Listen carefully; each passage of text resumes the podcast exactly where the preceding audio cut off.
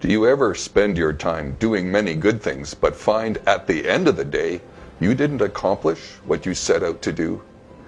I recently noticed that the Apostle Paul had a solution for this. In the book of Romans, chapter 1, he writes that he wanted to visit the Roman church, but had been prevented from doing so. We may surmise that he was hindered by the evil one or some unexpected circumstance. But that was not the case.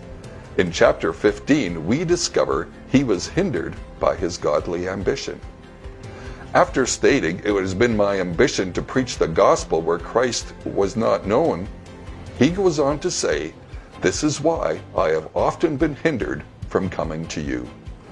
It would have been a good thing for Paul to visit them, but it did not fulfill his godly calling, so he didn't do it. If you find yourself not fulfilling your purpose, let your godly ambition guide your decisions about how you live out your day. You will better accomplish what you had in mind. For more soul care, go to refreshministries.org.